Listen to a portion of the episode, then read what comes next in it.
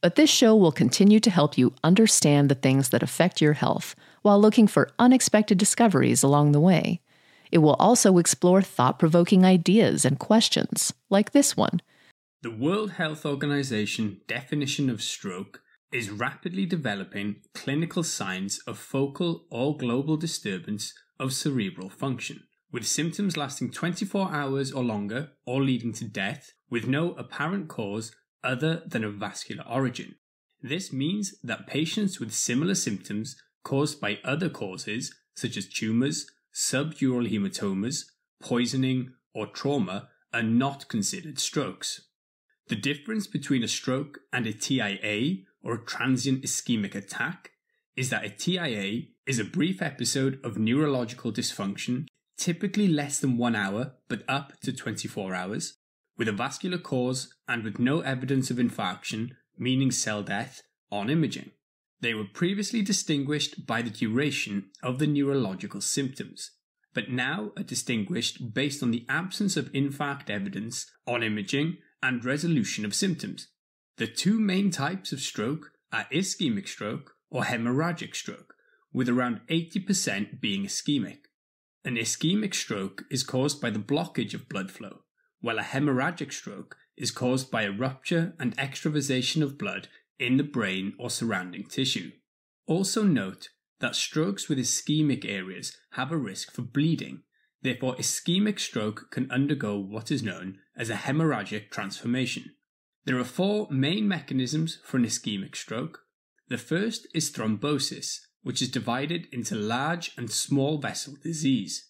Large vessel disease involves the common and internal carotids, the vertebral arteries, and the circle of Willis. The main causes of thrombi here include atherosclerosis, vasoconstriction, dissection, and vasculitis. Small vessel disease involves smaller branches of the circle of Willis and arteries in the distal vertebral and basilar arteries.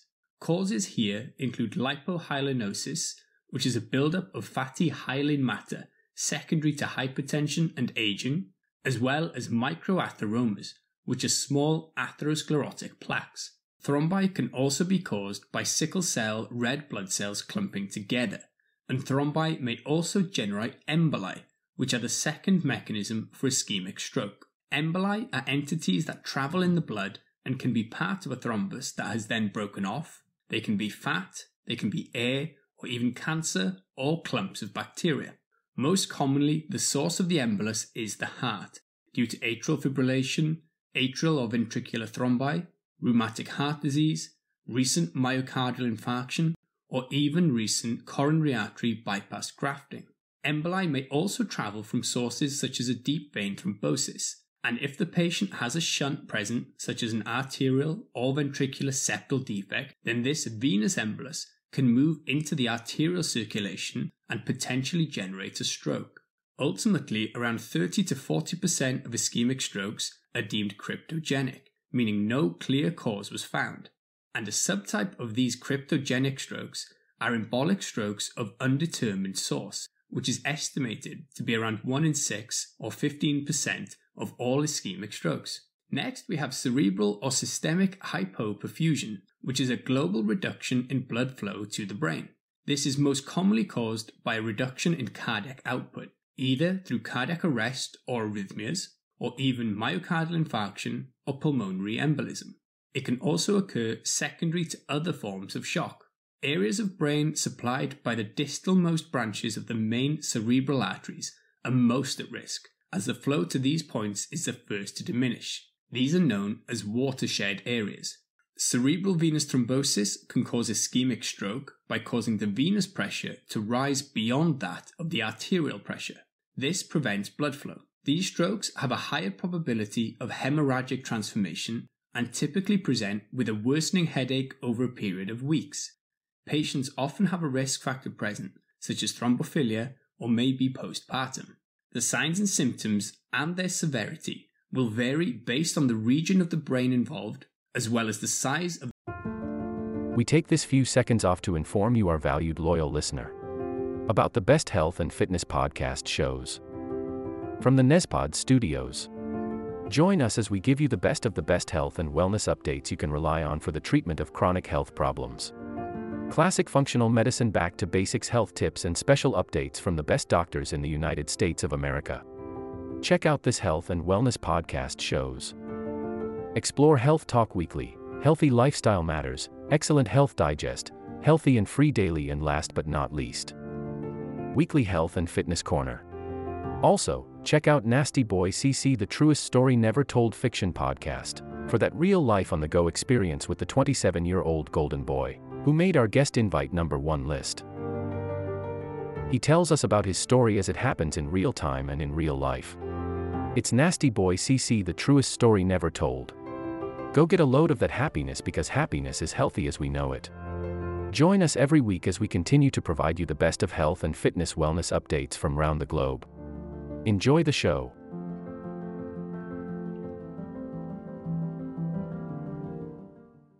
The affected region and for how long it is ischemic. The Bamford or Oxford classification classifies stroke based on the clinical findings and will give you an idea of the brain territory affected.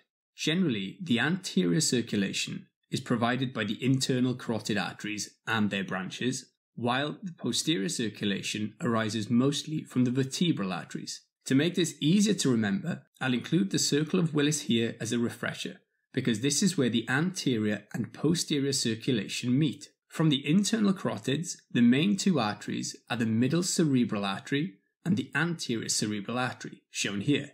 The vertebral arteries join and form the basilar artery, from which comes the posterior cerebral artery, shown here. The first of the Bamford classification is a total anterior circulation syndrome, which affect the entire anterior circulation supplying one side of the brain. In most cases, this involves the proximal middle cerebral artery. This is considered when the patient displays all three of the following deficits. Unilateral motor and or sensory deficits involving at least two out of the face, the arm, or the leg, higher dysfunction, such as dysphasia, visual or spatial disturbances, or a decreased level of consciousness, and then we have homonymous hemianopia. Partial anterior circulation syndrome is a less severe form of the total anterior circulation syndrome, where only part of the anterior circulation has been compromised on the affected side. For this category, two out of three of the above mentioned symptoms are needed, or the patient needs to have a partial motor or sensory dysfunction, typically affecting one limb, or higher dysfunction alone. Next, we have the posterior circulation syndrome, which can also affect the cerebellum and the brainstem, and therefore they often have cerebellar signs such as ataxia and nystagmus. Other features include ipsilateral cranial nerve and contralateral motor or sensory defects, bilateral motor or sensory defects alone, or an isolated homonymous hemianopia. The fourth class is a lacunar stroke syndrome, where lacunar strokes are small subcortical infarctions that are usually smaller than 1.5 to 2 centimeters. These occur due to occlusion of the smaller penetrating arteries that provide blood flow to the deeper brain structures. There are different subtypes depending on the structure involved, which includes pure motor stroke, pure sensory stroke, ataxic hemiparesis that presents with cerebellar signs, dysarthria or clumsy hand syndrome, which presents with slurred speech and difficulty with fine motor movements, particularly of the hand. Mixed sensory motor is another, presenting with hemiparesis and sensory impairment, but no aphasia, no visual field deficits, neglect, or other symptoms. The diagnosis, as we mentioned, is a clinical diagnosis, with imaging supporting this diagnosis. Patients will typically undergo a CT head without contrast as soon as is possible, and the scan is done without contrast because we are looking to rule out the presence of acutely coagulated blood, which would appear white, rather than looking for specific ischemic changes. This is for two reasons.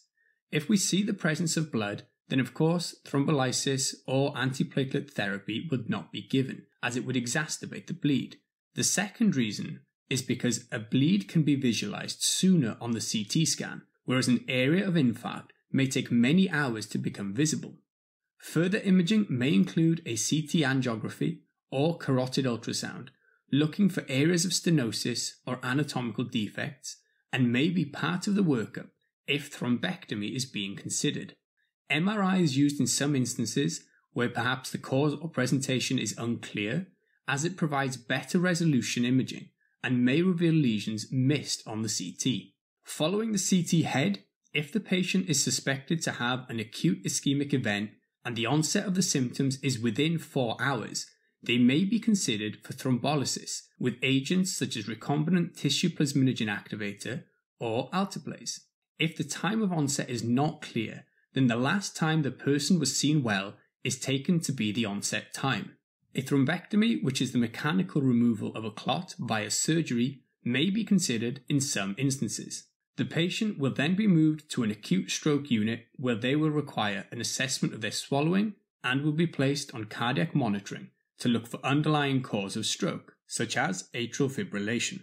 Typically, aspirin 300 mg will be started for roughly two weeks, alongside a proton pump inhibitor, especially if the patient has a history of dyspepsia, or clopidogrel 300 mg may be started if there is an allergy to aspirin. Patients who have atrial fibrillation or another indication for anticoagulation will usually have their anticoagulation held for the first two weeks and will be restarted as part of secondary prevention. But there are now trials looking at the benefits of starting the anticoagulation earlier. Another crucial aspect to stroke management is rehabilitation, which can involve speech and language therapy, physiotherapy, occupational therapy, as well as sometimes psychiatric involvement. Following the acute phase, we look at secondary prevention.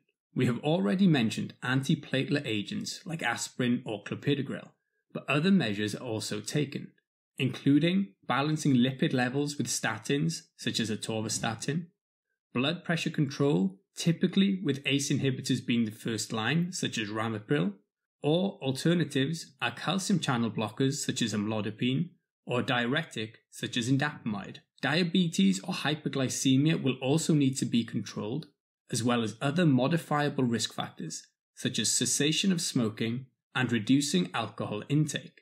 Anticoagulation can be used in some patients, such as atrial fibrillation or recurrent pulmonary embolism.